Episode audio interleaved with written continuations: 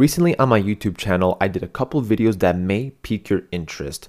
Recently, I did an exclusive video about the Thomastik-Infeld Dynamo strings, but many of you have come to me to ask what the dynamos sound like and how did they compare to strings like the dominant pros. Well i actually did a specific video in regards to that the dynamo strings versus the dominant pros. I also did another video in regard to intonation and how if you achieve these five tips on the violin, you will master your intonation and never struggle again. So, I'm going to leave those links down in the podcast show notes in this episode for you to take a look at there's this thing called the music season that happens in Chennai, a place in South India.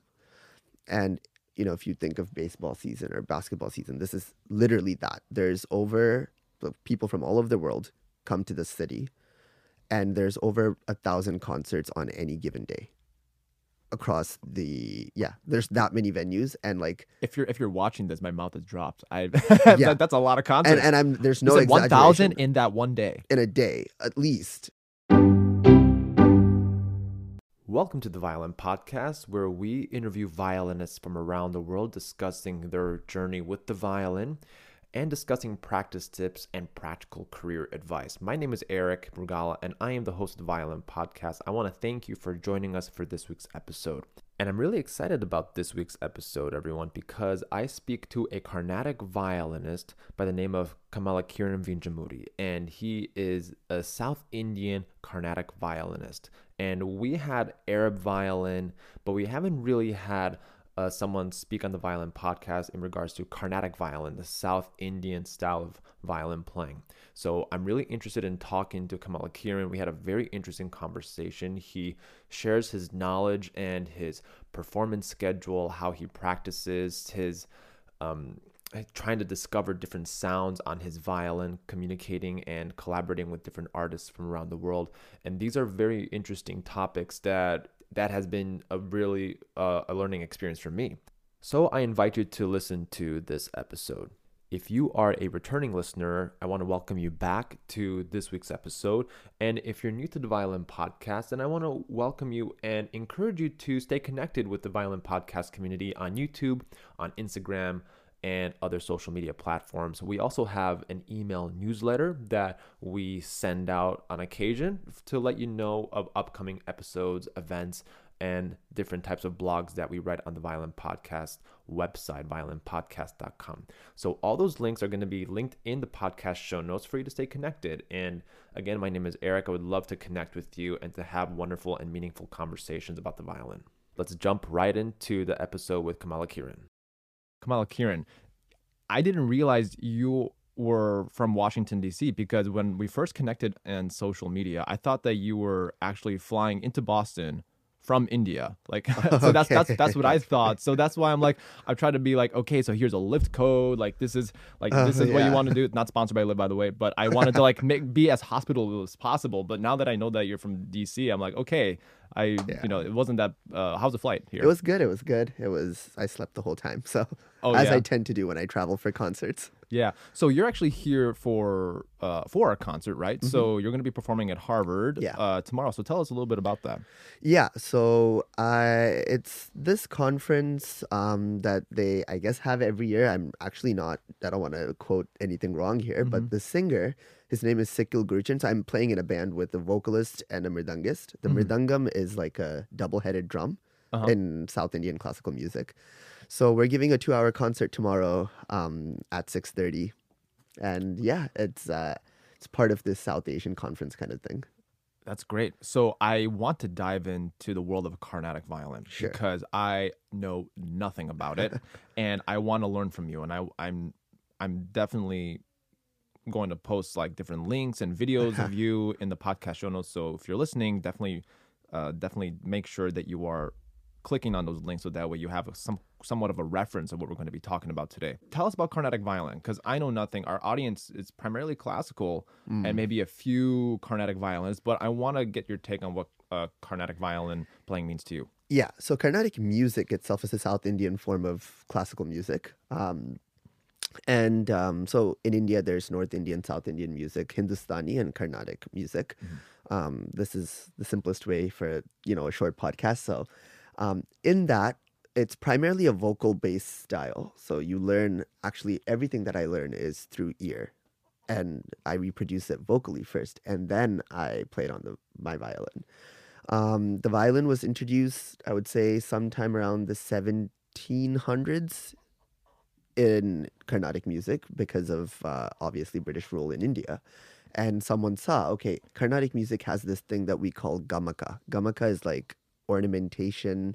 It's what makes the music sound Carnatic, is for the lack of a better word, right? So we don't play straight notes. It's some combination of trills, glissandos, um, all together really fast. So, it, I mean, these are all like rough translations. I can't actually say it's equivalent to this in classical music.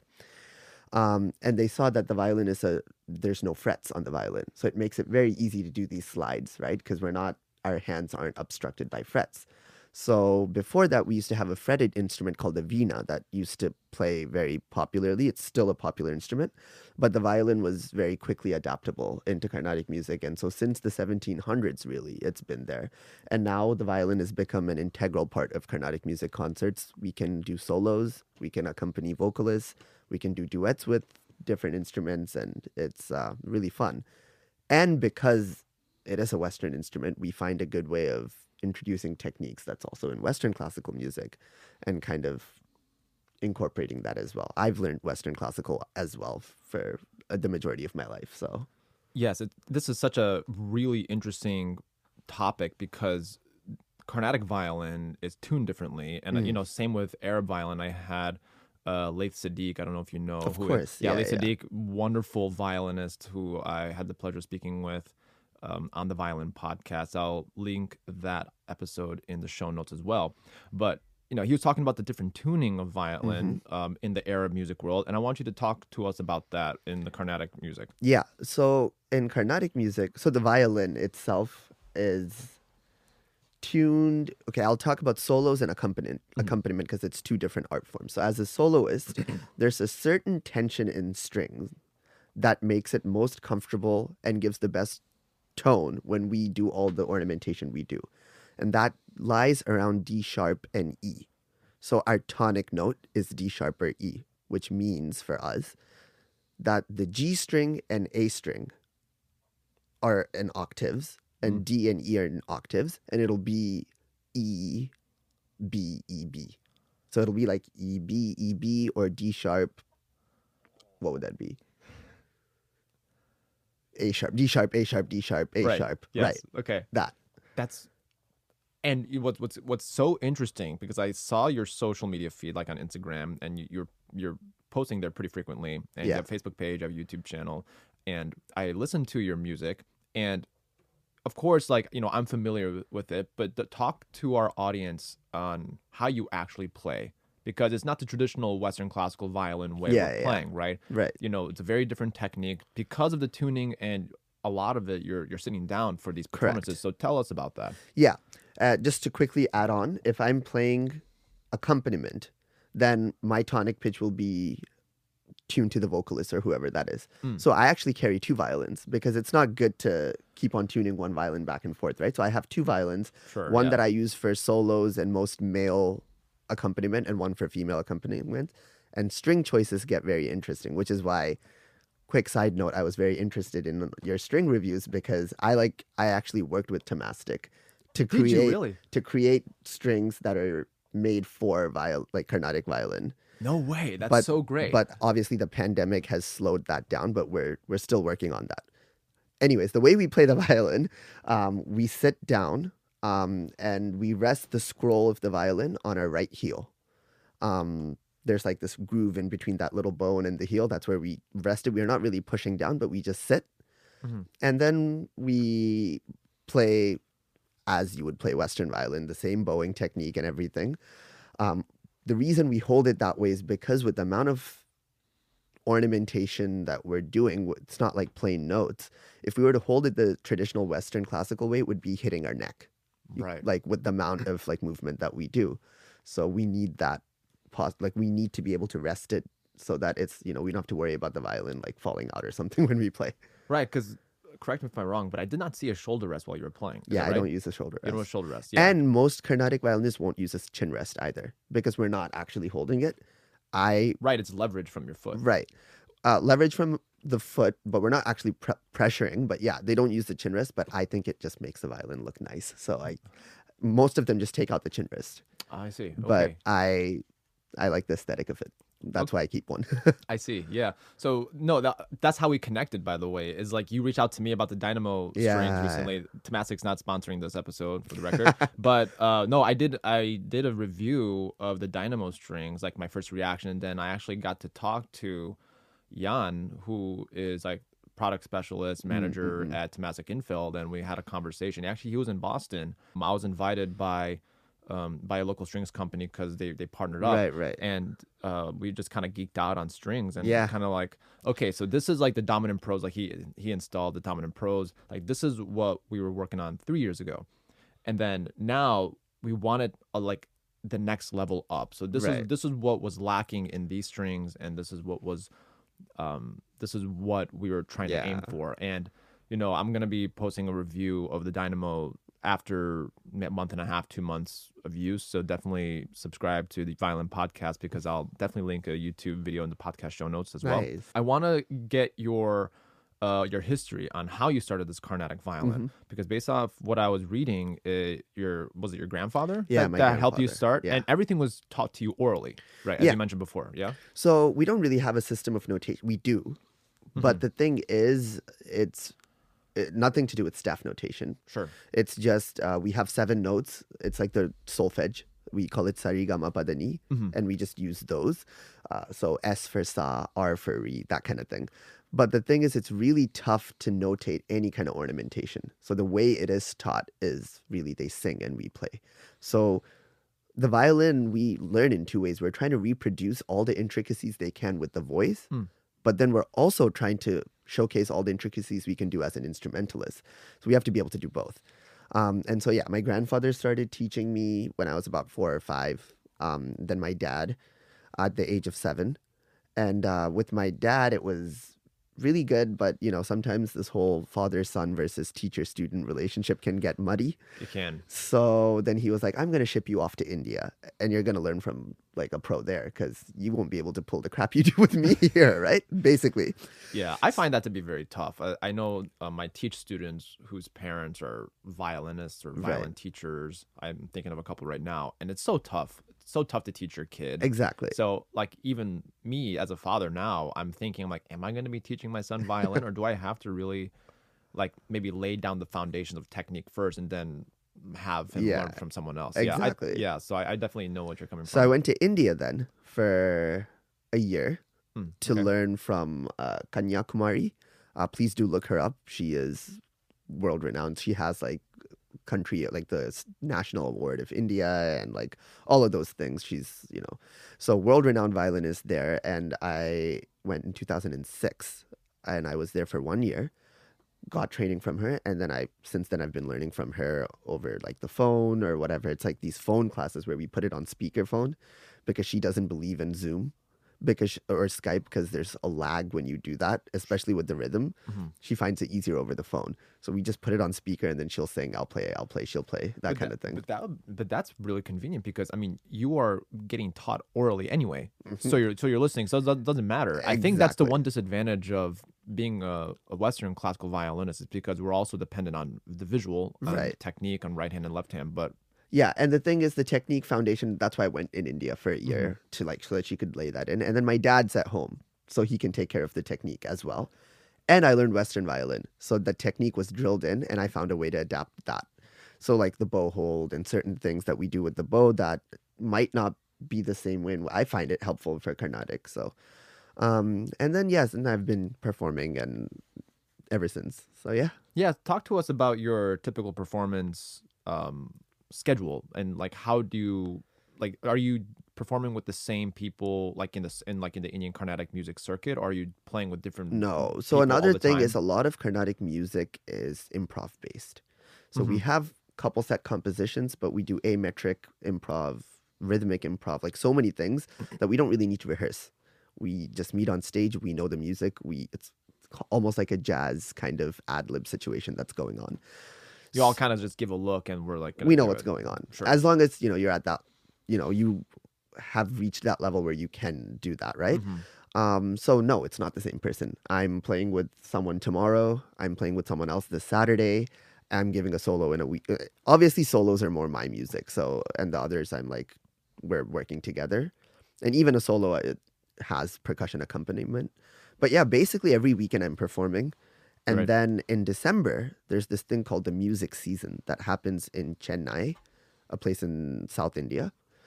And you know, if you think of baseball season or basketball season, this is literally that. There's over people from all over the world come to the city, and there's over a thousand concerts on any given day across the yeah. There's that many venues, and like If you're if you're watching this, my mouth has dropped. I Yeah. that, that's a lot of concerts. and, and I'm there's no You one thousand in that one day. in a day at least. Um, That's You know. wild. there's so many because it starts from the morning till night okay Mhm. and there are at least 100 venues that keep it so you can assume 110 concerts even if you keep five concerts you're getting 500 at the minimum so you have so many concerts and how you do it is you work your way up. So you start in the morning slot and as you get more popular you go to the evening slot. So you know when i went in 2009 i'd go every year. I started in the morning slot and now i play the evening slots and it's really fun like people from all over the world and it's almost a month and a half of nonstop music every day Wow. So yeah, you. I mean, but you worked towards that. of course Yeah. So, so i had to go every year i'd actually take off from school a couple because i'm, I'm 25 now yeah. So when I went in 2009, 10, even through high school, um, and sometimes even college, I would, it's in December. So I'd have to, I'd get all my concerts by this time, maybe by the summer. So when school starts in September, I'd have like the list of concerts ready, a note with all these signatures saying I have to be allowed to go. And then I'd take like my work to India and I'd like perform and then do homework from there. Wow. So how long would you be in India for for this for this festival? So around, so now I go November to February because I have that leeway. Uh huh. but during school and all, I would go. I think December tenth on, Yeah. on like a month, Jan tenth. So I'd be missing a week here and a week there, kind of thing. As you mentioned, yeah, it's a whole season. It's a whole season. It's a whole season of concerts. So approximately how many concerts would you be performing like during the season? About forty. So if I'm there for a month, I'm performing every day, and sometimes Mm. I'm performing two concerts a day. It's like a marathon kind of thing. yeah. And remember, Carnatic concerts are kind of long. Yes. Oh my God. okay. First, first of all, like I played with um, people from Mumbai last August. Um, Vijay Prakash. Oh yeah, Vij- I know Vijay Prakash very well. I've Yeah. played with him before. Yeah. So I played on stage with Vijay. Very nice. Uh, Vijay Prakash last summer, like got all the Bollywood hits, which Right. was great. And um, that was long, man. That was really like three. It's like as long as an op, like four hours we were on stage. Three Yeah. and a half to four hours. yeah, yeah. But you know what though? Those people in the audience, they are sitting through it. They're sitting through it They're now. like they're there. Yeah. Now, obviously, if you have marathon concerts, not all of them are that long, but I'd say two hours is a minimum. Wow. So yeah, so it's it's it's incredible though because you really get to show what you've worked on hmm over the year, and like it's really how you get your name out there. There. You may or may not know this violinist. We've been trying to get her on the violin podcast for a while now. I think just because of the time difference, and uh, she was actually performing um, on this concert with Vijay Prakash la- Okay. uh, last year. Shruti? Shruti Sarathy. Yeah. Yeah, a very good friend. Oh my gosh. So yeah, I, I wanted to get her on the violin podcast for so long. It just uh, just so happens. We give duets all the time. Actually, on my Instagram, if you go the recent, the most recent post that I have is of a duet of me and Shruti. Oh my gosh. Okay, So- I'm gonna have to watch that. She's Yeah, so yeah. lovely. I met her when she because they flew everybody from Mumbai for this concert for the week, and I got to get to know her. And she was talking about how, you know, there like you say, there is no way to notate, hmm you know, your style of music, but she has her own language and her own way of notating. Do you happen to do that also? Yeah, Where, like there are like so- certain there's certain things that like if there's like a a melody that everybody is familiar with and you know, you yeah, have to there are. it. As I said, you use the solfege syllables, Mm. sari, gama, pada, ni, and then if you, the way is if I can imagine the curve going like this, like I saw that on then her I can do music. that kind of thing. Yeah. Um, I do that, but again, it can only translate about 60% of what's in my mind. Mm. So 10 years down the road, if I go back and look at my notation, I, at least this is for me, maybe hers is more standardized. For myself, uh, my musicality has changed in 10 years. Sure. So Of course. that curve could mean so many things in 10 years. So it's not as set as, and you could say the same thing about Western classical music too. You're not really just reading the notes per se. Mhm. There's a lot of interpretation too, like how you interpret d- dynamics and all of that.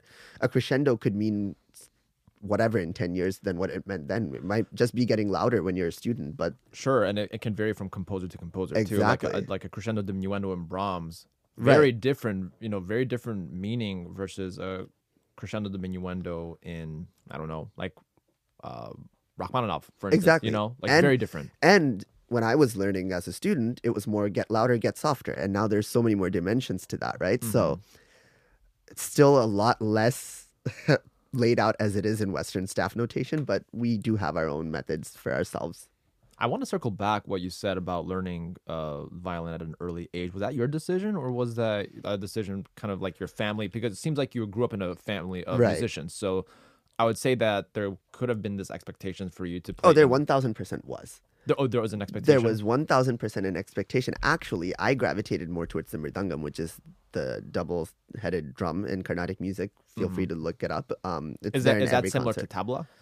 tabla, put it together, Yeah, and sideways. Like it's like I mean that's just so you can visualize it. I see. Okay. But um yeah, I I mean I had no problems with learning, but Mm-hmm. I couldn't say I wouldn't say I fell in love with it immediately. I always tell my parents I'm like, what would you have done if I didn't like it? But you know, I did like it, so it worked out. I mean, I saw my dad perform on stage and I definitely wanted to be him. so it wasn't one of those things where it was like, "Oh, I'm going to force you to do it." No, it was they started it, I did it.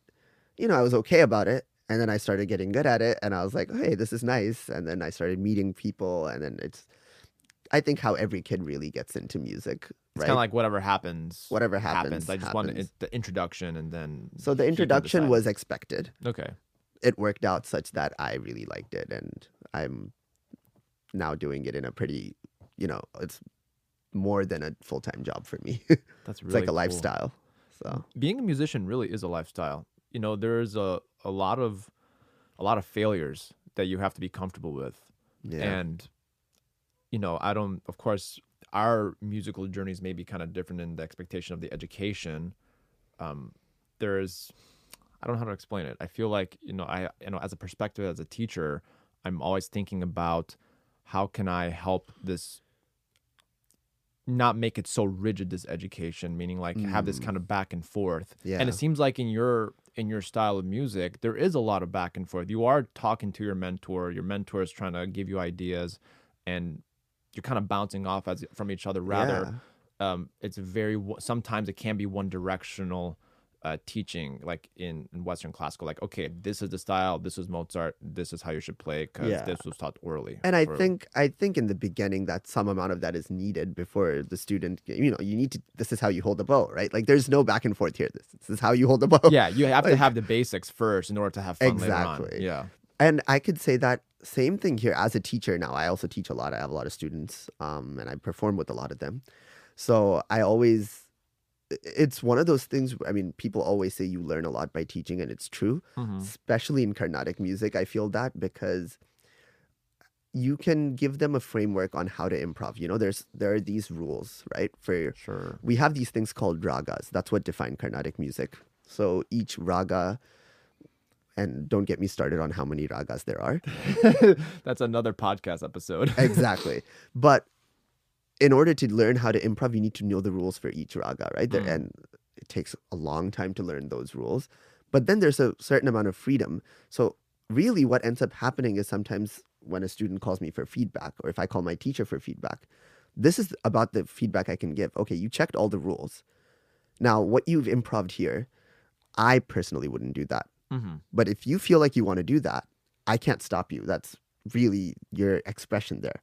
But for me it didn't work. It's about how this is how the conversations go on. Yeah i think you have to have a student at that kind of musical maturity level in order to say that exactly. right? Like i would not say that to a six year old learning suzuki book one. Right. I, would, would definitely say that to someone who is definitely playing mozart like I, I have a student in my head who's playing mozart violin concerto number three g major.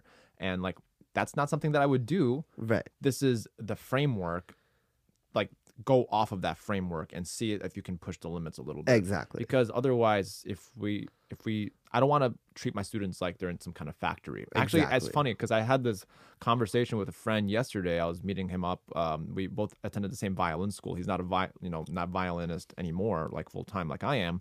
But we talked about sometimes we are in this bubble where we can be in some sort of factory where you, this is the repertoire list that you're expected to play, and then this is the like these are the skills that you will learn through this repertoire, and then I'm gonna sh- you know go off and then you know you figure it out. right right which um which is uh, another again another topic for another time but how can people learn more about you and how can people stay connected with you Yeah, so I'm pretty active on Instagram now. I was really bad at it. See, one thing that Carnatic musicians are not good at is the whole social media thing. yeah But ever since the pandemic, I've gotten better. So yeah, my Instagram is I, I post most most of my concert updates on there. Um, and then uh, yeah, Facebook is huge, at least for India artists. So yeah, I definitely keep my social media updated.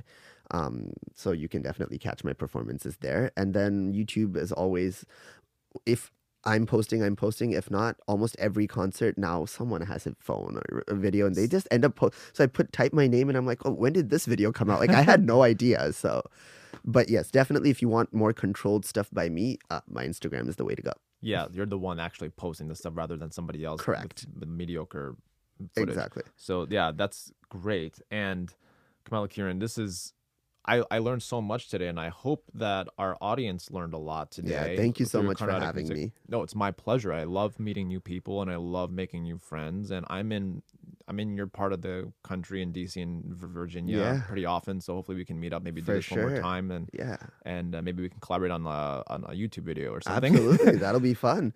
I would actually, uh, maybe offline we'll take this chat, but would talk to you about you know what because you're a string geek and I'm a string geek. sure. Yeah. And you know that's one constant challenge for Carnatic violin because although we're an Indian inst- we're, we're using an Indian style, we're using a Western instrument. yes. So all the equipment is Western Right. oriented for what's optimal for Western tuning. Mhm. And now I'm work- I'm doing research where I'm wondering, okay, where can I adapt this so that it can get that same optimal tone? Maybe you have to make like I don't know what changes has have to be made, but Mhm. I've worked with, as I said, I've worked with these string companies. I have a bunch of prototypes and um, hope to we'll we'll talk off, We'll- offline. We'll talk. We'll talk off, Yeah. offside. Kamalakiran Vinjamuri. We, I'll put his social media information in the podcast show notes, so definitely check him out. He his playing is wild. It's exciting and it's great. You can find him everywhere online. So uh, please be sure to check him out. Kamalakiran. Thank you Thanks so much for yeah. Thank thank you for this chat. Really appreciate of it. Of course, thank you.